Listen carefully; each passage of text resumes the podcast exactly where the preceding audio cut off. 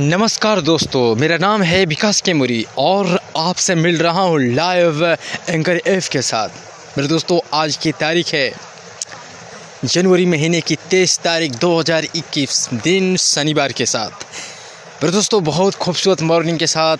आज एक बार फिर शो लेकर आया हूँ गुड मॉर्निंग इंडिया और गुड मॉर्निंग इंडिया में आज हम जिस पर्सनालिटी की बात करने वाले हैं, उन्हें हम नेताजी के नाम से जानते हैं। आप जानते हैं कि हर तेईस जनवरी के दिन होता है। सुभाष चंद्र बोस जी का जयंती और याद करते हैं हम उस महान क्रांतिकारी को, जिन्होंने अपने अकेले दम पर जिस प्रकार स्वतंत्रता की नींव अपने हाथों में ले ली थी। आज उनकी ही बातें होगी। तो चलिए हम शुरू करते हैं मेरे दोस्तों, इनकी जन्म से लेकर आ उनके जीवन के सारे वृत्तांत को। नेताजी सुभाष चंद्र बोस का जन्म 23 जनवरी सन अठारह संतानवे को उड़ीसा के कटक शहर में हिंदू काश्यत परिवार में हुआ था। उनके पिता का नाम जानकीनाथ बोस और माँ का नाम प्रभावती था। जानकीनाथ बोस कटक शहर के मशहूर वकील थे। पहले वे सरकारी वकील थे, मगर बाद में उन्होंने निजी प्रैक्टिस शुरू कर दी थी। उन्होंने कटक की महापालिका में लंबे समय तक काम किया था और वे बंगाल विधानसभा के सदस्य भी रहे थे। अंग्रेज़ सरकार ने उन्हें राय बहादुर का खिताब दिया था। प्रभावती देवी के पिता का नाम गंगा नारायण दत्त था। दत्त परिवार को कोलकाता का एक कुलीन परिवार माना जाता था। और प्रभावती और जानकीनाथ बोस की कुल मिलाकर चौदह संतानें थीं, जिसमें छः बेटियाँ और आठ बेटे थे। सुभाष उनकी नवी संतान और पांचवे बेटे थे। अपने सभी भाइयों में से सुभाष को सबसे अधिक लगाव शरद चंद्र से था। शरद बाबू, प्रभावती और जानकीनाथ के दूसरे बेटे थे। सुभाष उन्हें मेजदा कहते थे। शरद बाबू की पत्नी का नाम विभावती था। आइए हम जानते हैं शिक्षा दिशा से लेकर का सफ़र सुभाष बाबू के जीवन से जुड़े हुए अनशून्य पहलुओं को। कटक के प्रोटेस्टेड स्कूल से प्राइमरी शिक्षा पूर्ण कर 1909 में उन्होंने रेवेंसा कॉलेज कॉलेजिएट स्कूल में दाखिला लिया। कॉलेज के प्रिंसिपल बेनी माधव दास के व्यक्तित्व का सुभाष के मन पर अच्छा प्रभाव पड़ा। मात्र पंद्रह वर्ष की आयु में सुभाष ने विवेकानंद साहित्य का पूर्ण अध्ययन कर लिया था। 1915 में उन्होंने इंटरमीडिएट की परीक्षा बीमार होने के बावजूद द्वितीय श्रेणी में उत्तीर्ण की थी। 1916 में जब वे दर्शन शास्त्र ऑनर्स में बीए के छात्र थे, किसी बात पर फ्रेशनडी कॉलेज के अध्यापकों और छात्रों के बीच झगड़ा हो गया, लेकिन सुभाष ने छात्रों का नेतृत्व संभाला। जिसके कारण उन्हें प्रेसिडेंसी प्रेसिडेंसी कॉलेज से एक साल के लिए निकाल दिया गया और परीक्षा देने पर प्रतिबंध भी लगा दिया। उनचासवीं बंगाल रेजिमेंट में भर्ती के लिए उन्होंने परीक्षा दी, किंतु आँखें खराब होने के कारण उन्हें सेना के लिए अयोग्यत घोषित कर दिया गया। किसी प्रकार अस्टाकिच चर्च कॉलेज में। उन्होंने प्रवेश तो ले लिया, किंतु मन सेना में ही जाने को कह रहा था। खाली समय का उपयोग करने के के लिए उन्होंने टेरिटोरियल आर्मी की परीक्षा दी और फोर्ट विलियम सेनालय में रंग रूट के रूप में प्रवेश पा गए। फिर ख्याल आया कि कहीं इंटरमीडिएट की तरह बीए में भी कम नंबर ना आ जाए। सुभाष ने खूब मन लगाकर पढ़ाई की और 1919 में बी ऑनर्स की परीक्षा में प्रथम श्रेणी में उत्तीर्ण की कलकत्ता विश्वविद्यालय में उनका स्थान दूसरा था। पिता की इच्छा थी कि सुभाष एस बने, किंतु उनकी आयु को देखते हुए केवल एक ही बार में यह परीक्षा पास करनी थे। उन्होंने पिता से 24 घंटे का समय हुआ यह सोचने के लिए मांगा ताकि वे परीक्षा देने या न देने पर कोई अंतिम निर्णय ले सके। सारी रात इस असमंजस में रहे, जागते रहे कि क्या किया जाए। आखिर उन्होंने परीक्षा देने का फैसला किया और 15 सितंबर उन्नीस सौ उन्नीस को इंग्लैंड चले गए। परीक्षा की तैयारी के लिए लंदन के किसी स्कूल में दाखिला न मिलने पर सुभाष ने किसी तरह किड्स विलियम हॉल में मानसिक एवं नैतिक विज्ञान की ट्राई पास ऑनर्स की परीक्षा का अध्ययन करते हेतु उन्होंने प्रवेश पा लिया। इससे उनके रहने व खाने की समस्या तो हल हो गई। हाल में एडमिशन लेना तो बहाना था, असली मकसद तो कुछ और था। आज आई सी एस में पास होकर दिखाना था। सो उन्होंने 1920 में वरीयता सूची में चौथा स्थान प्राप्त करते हुए पास कर ले। इसके बाद सुभाष ने अपने बड़े भाई सरचंद्र बोस को पत्र लिखकर उनकी राय जाननी चाहे कि उनके दिलों में दिमाग पर स्वामी विवेकानंद और महर्षि अरविंद घोष के आदर्शों ने कब्जा कर रखा है। ऐसे में वे आईसीएस बनकर वह अंग्रेज़ों की गुलामी कैसे कर पाएँगे? 22 अप्रैल 1921 को भारत सचिव ई एस मॉन्टेग्यू को आईसीएस से त्याग पर देने का पत्र लिखा। एक पत्र देश बंधु चित्ररंजन दास को लिखा, किंतु अपनी माँ प्रभावती का यह पत्र मिलते ही कि पिता परिवार के लोग या अन्य को कोई कुछ भी कहे, उन्हें अपने बेटे के इस फैसले पर गर्व है। सुभाष जून 1921 में मानसिक एवं नैतिक विज्ञान में ट्राई पास ऑनर्स की डिग्री के साथ स्वदेश वापस लौट आए। और उनके स्वतंत्रता संग्राम में प्रवेश और उनके कार्यों की और गहन से हम चर्चा करते हैं। कोलकाता की स्वतंत्रता सेनानी देश बंधु चितरंजन दास के कार्य से प्रेरित होकर सुभाष दास बाबू के साथ काम करना चाहते थे। इंग्लैंड से उन्होंने दास बाबू को खत लिखकर उनके साथ काम करने की इच्छा प्रकट की। रविन्द्रनाथ ठाकुर की सलाह के अनुसार भारत वापस आने पर वे सर्वप्रथम मुंबई गए और महात्मा गांधी से मिले। मुंबई में गांधी जी मणि भवन में निवास करते थे। वहाँ बीस जुलाई 1921 को गांधी जी और सुभाष के बीच पहली मुलाकात हुई। गांधी जी ने उन्हें कोलकाता जाकर दास बाबू के साथ काम करने की सलाह दी। इसके बाद सुभाष कोलकाता आकर दास बाबू से मिले। उन दिनों गांधी जी ने कांग्रेस, अंग्रेज़ सरकार के खिलाफ असहयोग आंदोलन चला रखा था। दास बाबू इस आंदोलन का बंगाल में नेतृत्व कर रहे थे। उनके साथ सुभाष इस आंदोलन में सहभागी हो गए। 1922 में दास बाबू ने कांग्रेस के अंतर्गत स्वराज पार्टी की स्थापना की। विधानसभा के अंदर से अंग्रेज़ सरकार का विरोध करने के लिए कोलकाता महापालिका का चुनाव स्वराज पार्टी से लड़कर जीता और दास बाबू कोलकाता के महापौर बन गए। उन्होंने सुभाष को महापालिका का प्रमुख कार्यकारी अधिकारी बनाया। सुभाष ने अपने कार्यकाल में कोलकाता महापालिका का पूरा ढांचा और काम करने का तरीका ही बदल डाला। कोलकाता में सभी रास्तों के अंग्रेज़ी नाम बदलकर उन्हें भारतीय नाम दिए गए और स्वतंत्रता संग्राम में प्राण न्यौछावर करने वालों के परिवारजनों को महापालिका में नौकरी मिलने लगी। बहुत जल्द ही सुभाष बाबू देश के एक महत्वपूर्ण युवा नेता बनकर उभरे। उधर जवाहरलाल नेहरू के साथ सुभाष ने कांग्रेस के अंतर्गत युको के इंडिपेंडेंस लीग शुरू की और उन्नीस सौ सताईस में जब साइमन कमीशन भारत आया, तब कांग्रेस ने उसे काले झंडे दिखाए। कोलकाता में सुभाष ने इस आंदोलन का नेतृत्व किया। साइमन कमीशन को जवाब देने के लिए कांग्रेस ने भारत का भावी संविधान बनाने का काम आठ सदस्य आयोग को सौंपा।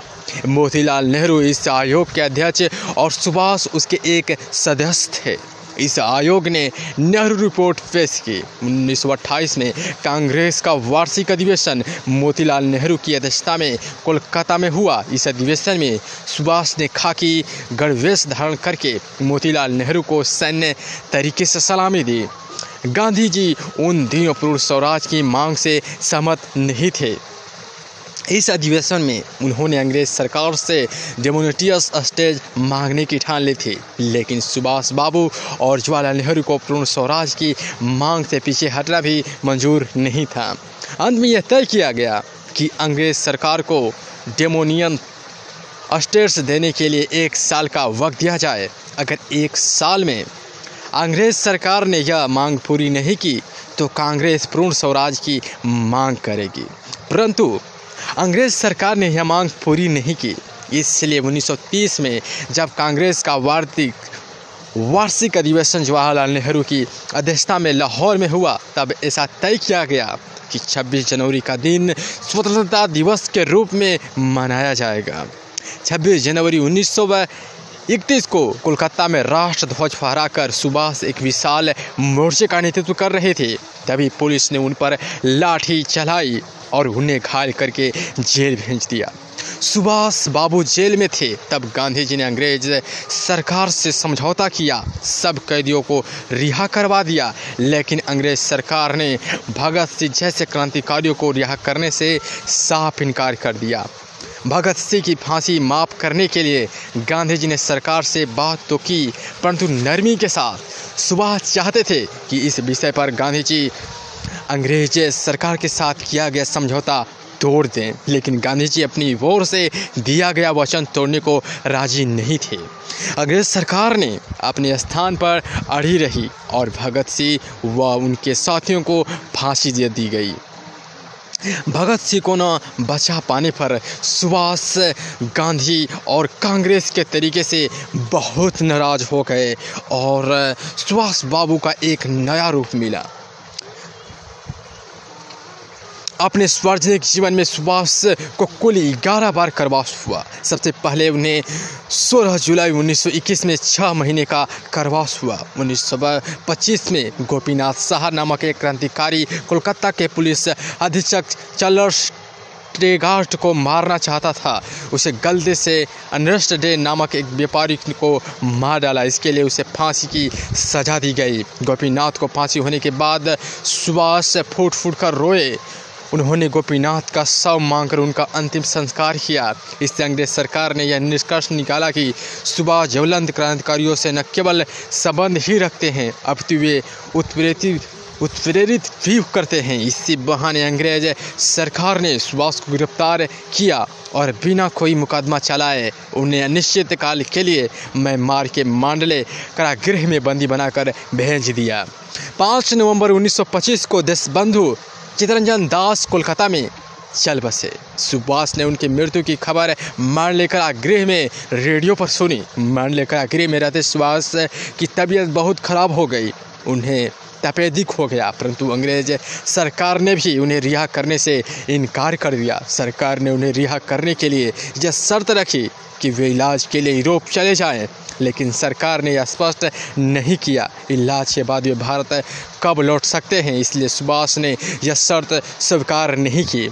आखिर में परिस्थिति इतनी कठिन हो गई कि जेल अधिकारियों को यह लगने लगा, शायद वे करवास में ही न मर जाएँ। अंग्रेज़ सरकार यह खतरा भी नहीं उठाना चाहती थी कि सुभाष की कारागृह में मृत्यु हो जाए। इसलिए सरकार ने उन्हें रिहा कर दिया। रिहा करने के बाद सुभाष बाबू इलाज के लिए डलहौजी चले गए। 1930 में सुभाष कारावास में ही थे। चुनाव में उन्हें कोलकाता का महापौर चुना गया, इसलिए सरकार ने उन्हें रिहा करने पर मजबूर हो गई। 1932 में सुभाष को फिर से करवास हुआ। इस बार उन्हें अल्मोड़ा जेल में रखा गया। अल्मोड़ा जेल में उनकी तबीयत फिर से खराब हो गई। चिकित्सकों की सलाह पर सुभाष इस बार इलाज के लिए यूरोप जाने को राज़ी हो गए। सन 1933 से लेकर 1936 तक सुभाष यूरोप में रहे। यूरोप में सुभाष ने अपनी सेहत का ख्याल रखते हुए अपना कार्य बदस्तूर जारी रखा। वहाँ से इटली के नेता मुसलोनी से मिले, जिन्होंने उन्हें भारत के स्वतंत्रता संग्राम में सहायता करने का वचन दिया था। आयरलैंड के नेता डी वलेरा सुभाष के अच्छे दोस्त बन गए। जिन दिनों सुभाष यूरोप में थे, उन्हीं दिनों जवाहरलाल नेहरू की पत्नी कमला नेहरू का ऑस्ट्रेलिया में निधन हो गया था। सुभाष ने वहाँ जाकर जवाहरलाल नेहरू को संतावना दी और बाद में सुभाष यूरोप में बिटल भाई पटेल से मिले। बिटल भाई पटेल के साथ सुभाष ने मंत्रणा की, जिसे पटेल बोस विश्लेषण के नाम से प्रसिद्धि मिली है। इस विश्लेषण में उन दोनों ने गांधी के नेतृत्व की जमकर निंदा की। उसके बाद बिटल भाई पटेल जब बीमार हो गए तो सुभाष ने उनकी बहुत सेवा की, मगर बिटल भाई पटेल नहीं बचे, उनका निधन हो गया। विठल भाई पटेल ने अपनी वसीयत में अपनी सारी संपत्ति सुभाष के नाम कर दी, मगर उनके निधन के पश्चात उनके भाई सरदार वल्लभ भाई पटेल ने इस वसीयत को स्वीकार नहीं किया।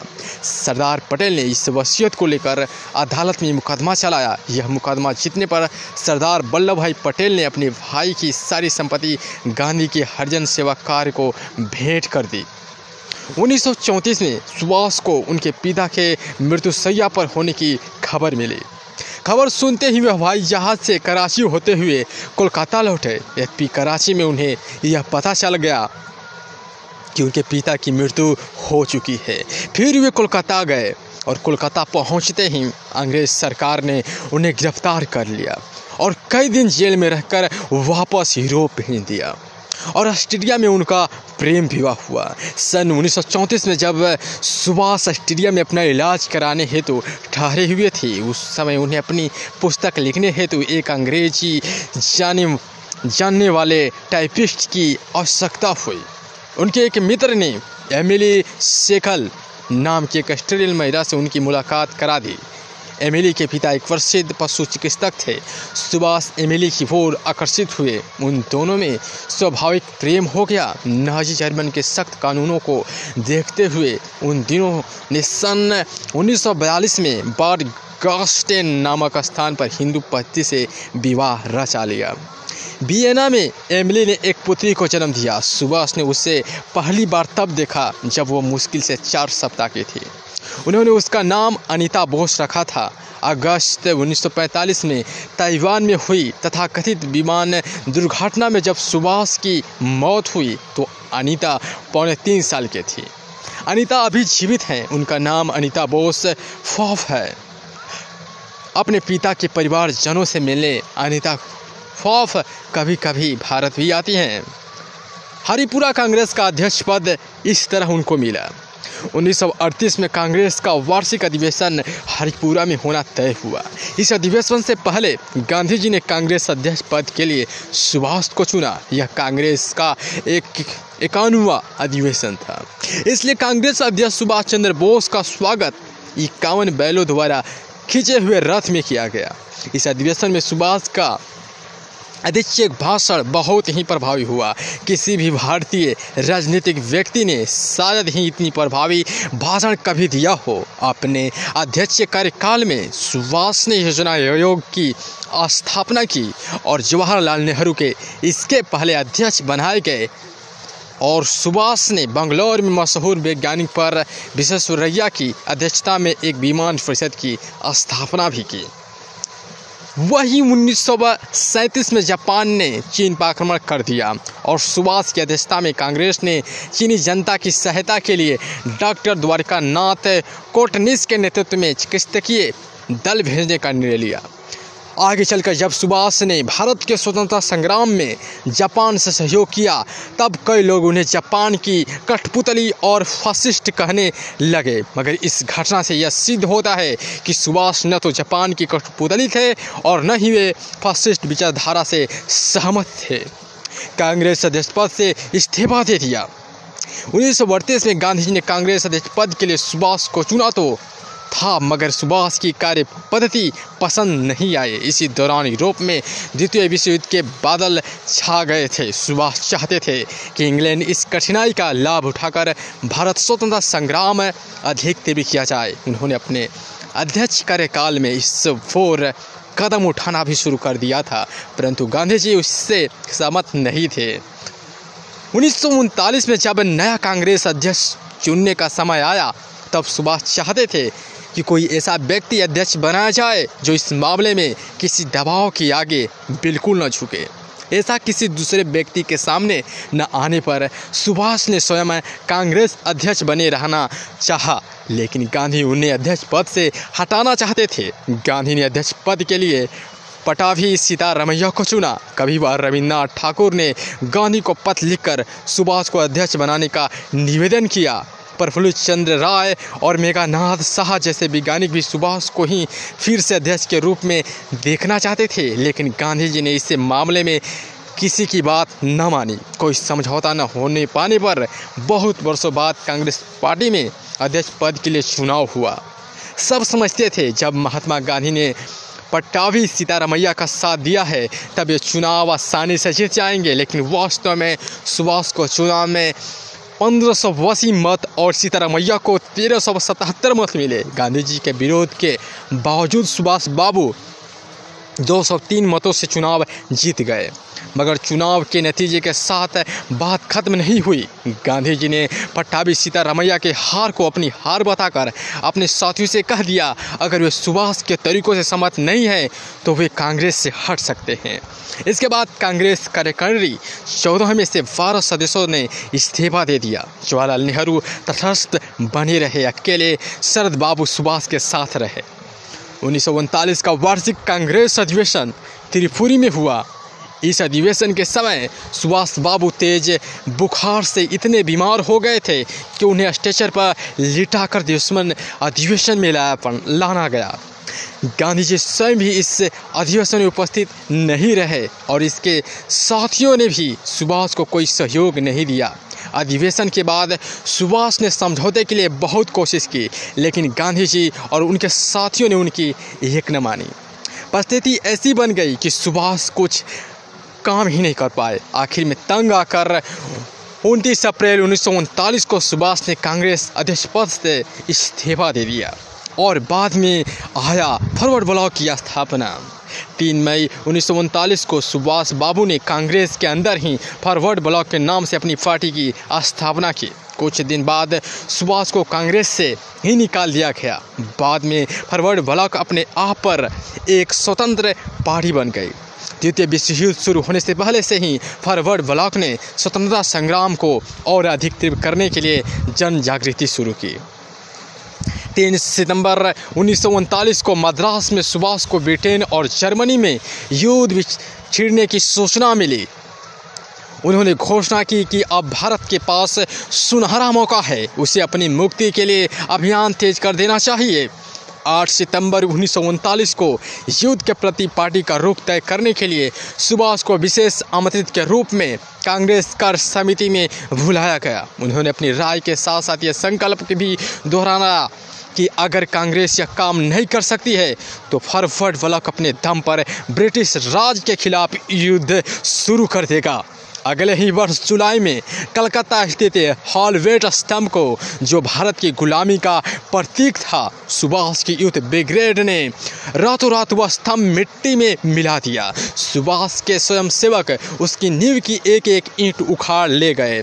यह एक प्रतीकात्मक शुरुआत थी। इसके माध्यम से सुभाष ने यह संदेश दिया था, जैसे उन्होंने यह स्तंभ धूल में मिला दिया है, उसी तरह वे ब्रिटिश साम्राज्य के भी ईंट से ईंट बजा देंगे। इसके परिणाम स्वरूप स्वरूप अंग्रेज़ सरकार ने सुभाष सहित फॉरवर्ड ब्लॉक के सभी मुख्य नेताओं को कैद कर लिया। द्वितीय विश्व युद्ध के दौरान सुभाष जेल में निष्क्रिय रहना नहीं चाहते थे। सरकार को उन्हें रिहा करने पर मजबूर करने के लिए सुभाष ने जेल में आम्र अनशन शुरू कर दिया। हालत खराब होती ही सरकार ने उन्हें रिहा कर दिया। मगर अंग्रेज़ सरकार यह भी नहीं चाहती थी कि सुभाष युद्ध के दौरान मुक्त रहे।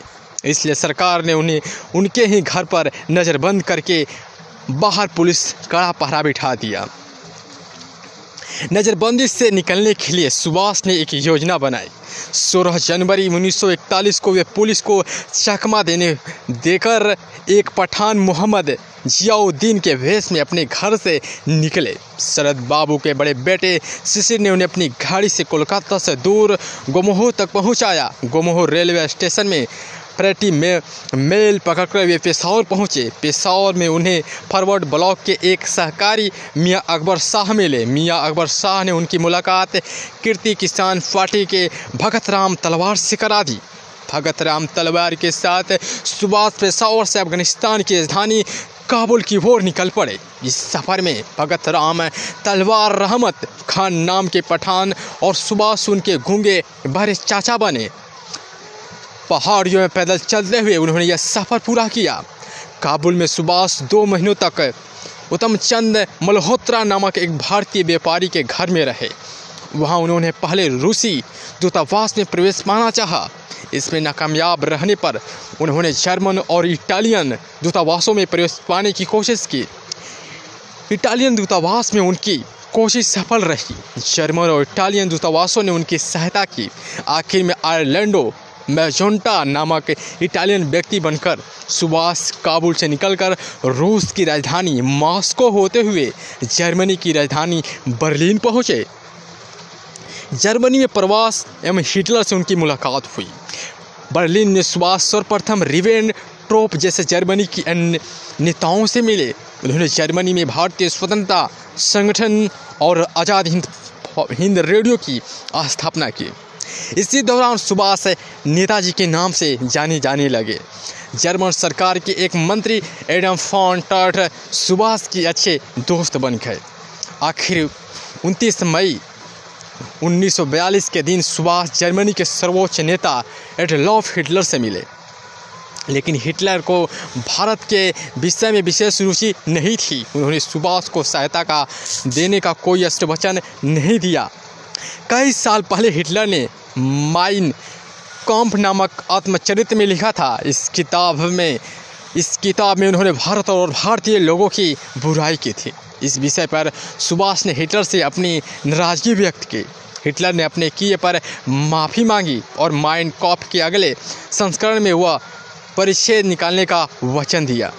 अंत में सुभाष को पता लगा कि हिटलर और जर्मनी से उन्हें कुछ और नहीं मिलने वाला है। इसलिए 8 मार्च 1943 को जर्मनी के किल बंदरगाह में अपने साथी आबिद हसन सफरानी के साथ एक जर्मन पनडुब्बी में बैठकर पूर्वी एशिया की ओर निकल गए। वह जर्मन पनडुब्बी उन्हें हिंद महासागर में मेडागा स्वर्ग मेडगास्कर के किनारे तक ले गए।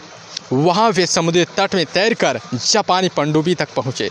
द्वितीय विश्व युद्ध के समय, किसी भी दो देशों के नौसेनाओं की पनडुब्बियों के द्वारा नागरिकों की यह एकमात्र अदला बदली हुई थी। यह जापानी पनडुब्बी उन्हें इंडोनेशिया के पादंग बंदरगाह तक पहुंचाकर आई। पूर्वी एशिया पहुंचकर सुभाष ने सर्वप्रथम वयोवृद्ध क्रांतिकारी रास बिहारी बोस से भारतीय स्वतंत्रता परिषद का नेतृत्व संभाला। सिंगापुर के एडवर्क पार्क में रास बिहारी ने स्वेच्छा से स्वतंत्रता परिषद का नेतृत्व सुभाष को सौंपा था। जापान के प्रधानमंत्री जनरल हिदेकी तोजा ने नेताजी के व्यक्तित्व से प्रभावित होकर उन्हें सहयोग करने का आश्वासन दिया। कई दिन पश्चात नेताजी ने जापान की संसद डायट के सामने भाषण दिया। इक्कीस अक्टूबर 1943 के दिन नेताजी ने सिंगापुर में आरजी हुकूमत आज़ाद हिंद स्वाधीन भारतीय की अंतरिम सरकार की स्थापना की। वे खुद इस सरकार के राष्ट्रपति, प्रधानमंत्री और युद्ध मंत्री बने। इस सरकार को कुल नौ देशों ने मान्यता दी, लेकिन नेताजी आज़ाद हिंद फौज के प्रधान सेनापति भी बने। आज़ाद हिंद फौज में जापानी सेना ने अंग्रेज़ों की फौज से पकड़े हुए भारतीय युद्धबंदियों को भर्ती किया था। आज़ाद हिंद फौज में औरतों के लिए झांसी की रानी रेजिमेंट भी बनाई गई। पूर्वी एशिया में नेताजी ने अनेक भाषण देकर वहाँ के अस्थाई भारतीय लोगों से आज़ाद हिंद फौज में भर्ती होने और उसे आर्थिक मदद देने का आह्वान किया। उन्होंने अपने आह्वान में यह संदेश भी दिया, तुम मुझे खून दो, मैं तुम्हें आज़ादी दूँगा। द्वितीय विश्व युद्ध के दौरान आज़ाद हिंद फौज ने जापानी सेना के सहयोग से भारत पर आक्रमण किया। अपनी फौज को प्रेरित करने के लिए नेताजी ने दिल्ली चलो का नारा दिया। दोनों फौजों ने अंग्रेज़ों से अंडमान और निकोबार द्वीप जीत लिए। यह आर्य हुकूमत आज़ाद हिंद के अनुशासन में रहे, नेताजी ने इन द्वीपों को शहीद द्वीप और स्वराज द्वीप का नया नाम दिया। दोनों फौजों ने मिलकर इम्फाल और कोहिमा पर आक्रमण किया, लेकिन बाद में अंग्रेज़ों का पलड़ा भारी पड़ा। और दोनों फौजों को पीछे हटना पड़ा। और जब आज़ाद हिंद फौज पीछे हट रही थी, तब जापानी सेना ने नेताजी के भाग जाने की व्यवस्था की। परंतु नेताजी ने झांसी की रानी रेजिमेंट की लड़कियों के साथ सैकड़ों मील चलते रहना पसंद किया। इस प्रकार नेताजी ने सच्चे नेतृत्व का एक आदर्श प्रस्तुत किया। 6 जुलाई उन्नीस सौ चौवालीस को आज़ाद हिंद रेडियो पर अपने भाषण के माध्यम से गांधी जी को संबोधित करते हुए नेताजी ने जापान से सहायता लेने का अपना कारण और आरजी हुकूमत आज़ाद हिंद तथा आज़ाद हिंद फौज की स्थापना के उद्देश्य के बारे में बताया। इस भाषण के दौरान नेताजी ने गांधी को राष्ट्रपिता कहा, तभी गांधी जी ने भी उन्हें नेताजी कहा। और वहीं उनकी दुर्घटना मृत्यु की खबर मिली। द्वितीय विश्व युद्ध में जापान की हार के बाद नेताजी को नया रास्ता ढूंढना ज़रूरी था। उन्होंने रूस से सहायता मांगने का निश्चय किया था। 18 अगस्त 1945 को नेताजी हवाई जहाज़ से मंचूरिया की तरफ़ जा रहे थे। इस सफ़र के दौरान वे लापता हो गए। इस दिन के बाद वे कभी किसी को दिखाई नहीं दिए। तेईस अगस्त 1945 को टेकी रेडियो ने बताया कि सैगोन में नेताजी एक बड़े बम वर्षक विमान से आ रहे थे कि 18 अगस्त को तैहोकू जापानी भाषा हवाई अड्डे के पास उनका विमानी दुर्घटना ग्रस्त हो गया। विमान में उनके साथ सवार जापानी जनरल सऊदी पायलट तथा कुछ अन्य लोग मारे गए। नेताजी गंभीर रूप से जल गए थे। उन्हें तय होकू सैनिक अस्पताल ले जाया गया, जहाँ उन्होंने दम तोड़ दिया।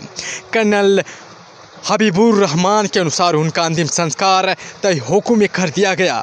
सितंबर के मध्य में उनकी अस्थियाँ संचित करके जापान की राजधानी टोक्यो के रेंक्योजी मंदिर में रख दी गई। भारतीय राष्ट्रीय अभिलेखागार से प्राप्त दस्तावेज़ के अनुसार नेताजी की मृत्यु 18 अगस्त 1945 को तैहोकू के सैनिक अस्पताल में रात्रि 11 बजे हुई थी। स्वतंत्रता के पश्चात भारत सरकार ने इस घटना की जाँच करने के लिए 1956 और 1977 में दो बार आयुक्त किया। आयुक्त को नियुक्त किया। दोनों बार यह नतीजा निकला कि नेताजी उस विमान दुर्घटना में ही मारे गए। उन्नीस सौ निन्यानवे में मनोज कुमार मुखर्जी के नेतृत्व में तीसरा आयोग बनाया गया और 2005 में ताइवान सरकार ने मुखर्जी आयोग को बता दिया कि 1945 में ताइवान की भूमि पर कोई हवाई जहाज़ दुर्घटनाग्रस्त हुआ ही नहीं था। 2005 में मुखर्जी आयोग ने भारत सरकार को अपनी रिपोर्ट पेश की, जिसमें उन्होंने कहा कि नेताजी की मृत्यु उस विमान दुर्घटना में होने का कोई सबूत नहीं है, लेकिन भारत सरकार ने मुखर्जी आयोग की रिपोर्ट को अस्वीकार कर दिया। 18 अगस्त 1945 के दिन नेताजी कहाँ लापता हो गए और उनका आगे क्या हुआ, यह भारतीय इतिहास का सबसे बड़ा अनुसुन्ना रहस्य बन गया। देश के अलग अलग हिस्सों में आज भी नेताजी को देखने और मिलने का दावा करने वाले लोगों की कमी नहीं है। फैजाबाद के गुमनामी बाबा से लेकर छत्तीसगढ़ राज्य में, जिला रायगढ़ में तक में नेताजी होने को, नेताजी के होने का कई दावे पेश किए गए, लेकिन इस सभी की प्रामाणिकता संदिग्ध है और छत्तीसगढ़ में सुभाष बोस के होने का मामला राज्य सरकार तक गया। परंतु राज्य सरकार ने इसे हस्तक्षेप के योग न मानते हुए मामले की फ़ाइल ही बंद कर दी। सुनवाई के लिए विशेष पीठ का भी गठन हुआ। कलकत्ता हाईकोर्ट ने नेताजी के लापता होने के रहस्य से जुड़े खुफिया दस्तावेजों को स्वर्जन करने की मांग पर सुनवाई के लिए स्पेशल बेंच के गठन का आदेश दे दिया है। लेकिन यह याचिका सरकारी संगठन एडियाज इस्माइल द्वारा दायर की गई है। इस याचिका में भारत संघ राष्ट्रीय सलाहकार, प्रसिद्ध रा खुफिया विभाग प्रधानमंत्री के निजी सचिव रक्षा सचिव, गृह विभाग और पश्चिम बंगाल सरकार सहित कई अन्य लोगों को प्रतिवादी बनाया गया है। भारतीय स्वतंत्रता संग्राम पर नेताजी का प्रभाव और विशेष था। जब हिरोशिमा और नागासाकी के विध्वंस के बाद सारे संदर्भ ही बदल गए, आत्मसमर्पण के उपरांत जापान चार पाँच वर्षों तक अमेरिका के पाँव तले कहरता रहा। यही कारण था कि नेताजी और आज़ाद हिंद सेना का रोहर्स इतिहास टोक्यो के अभिलेखागार में वर्षों तक पड़ा धूल खाता रहा। नवंबर 1945 में दिल्ली के लाल किले में आज़ाद हिंद फौज पर चलाए गए मुकदमे ने नेताजी के यश में वर्णित वृद्धि की और वे लोकप्रियता के शिखर पर जा पहुँचे। अंग्रेज़ों के द्वारा किए गए विधिवत दुष्प्रचार तथा तत्कालीन प्रमुख राजनीतिक दलों पर सुभाष के विरोध के बावजूद सारे देश को झकझोर देने वाले इस मुकदमे के बाद माता अपने बेटों को सुभाष नाम देकर संबोधित गर्व का अनुभव करने लगी। घर घर में राणा प्रताप और छत्रपति शिवाजी महाराज के जोड़ पर नेताजी का चित्र भी दिखाई देने लगा। आज़ाद हिंद फौज के माध्यम से भारत को अंग्रेज़ों के चंगुल से आज़ाद करने का नेताजी का प्रयास प्रत्यक्ष रूप में सफल नहीं हो सका, किंतु उसकी दुर्गामी राम हुआ। सन उन्नीस सौ तैंतालीस के नौसेना विद्रोह इसका उदाहरण है। नौसेना विद्रोह के बाद ही ब्रिटेन को विश्वास होगा कि अब भारतीय सेना के बल पर भारत में शासन नहीं किया जा सकता। यह बात उन्नीस की है। भारत को स्वतंत्र करने के लिए उनके पास कोई दूसरा विकल्प नहीं बचा। आज़ाद हिंद फौज को छोड़कर विश्व इतिहास में ऐसा कोई भी दृष्टांत नहीं मिलता, जहाँ तीस पैंतीस हज़ार युद्धबंदियों को संगठित होकर अपने देश की आज़ादी के लिए ऐसा प्रबल संघर्ष छेड़ा हो। स्वतंत्रता से पूर्व विदेशी शासक नेताजी के सामर्थ्य से घबराते रहे थे, लेकिन वे स्वतंत्रता के उपरांत देशी सत्ताधीश जनमानस पर उनके व्यक्तित्व और कर्तत्व के अमिट प्रभाव से घबराते रहे। स्वतंत्रता वीर सावरकर ने स्वतंत्रता के उपरांत देश के क्रांतिकारियों के एक सम्मेलन का आयोजन किया था। उसमें अध्यक्ष के आसन पर नेताजी के तैल चित्र को आसीन किया था। यह एक क्रांतिवीर द्वारा दूसरे क्रांतिवीर को दी गई अभूतपूर्व सलामी थी। और इसके साथ ही नेताजी की आज हम जयंती मना रहे हैं और नेताजी अपने बलिदानों के लिए हमेशा इतिहास में अमर रहेंगे। और आज हम आप सभी के लिए एंकर पर उनके जीवन की अनसुने पहलुओं को लेकर आए। मेरे दोस्तों, नेताजी, आज हमारे बीच नहीं है, लेकिन हमारी आज़ाद हिंद फौज के साथ जीवित रहेंगे। उनका दिया गया हर एक नारा हमारे देश के लिए, हमारे लोगों के लिए प्राण बनता रहेगा। तो आइए हम उस महान वीर सपूत को नमन करें, जिन्होंने इस देश के लिए अपने आप को खपा दिया। बंदे मातरम। जय हिंद!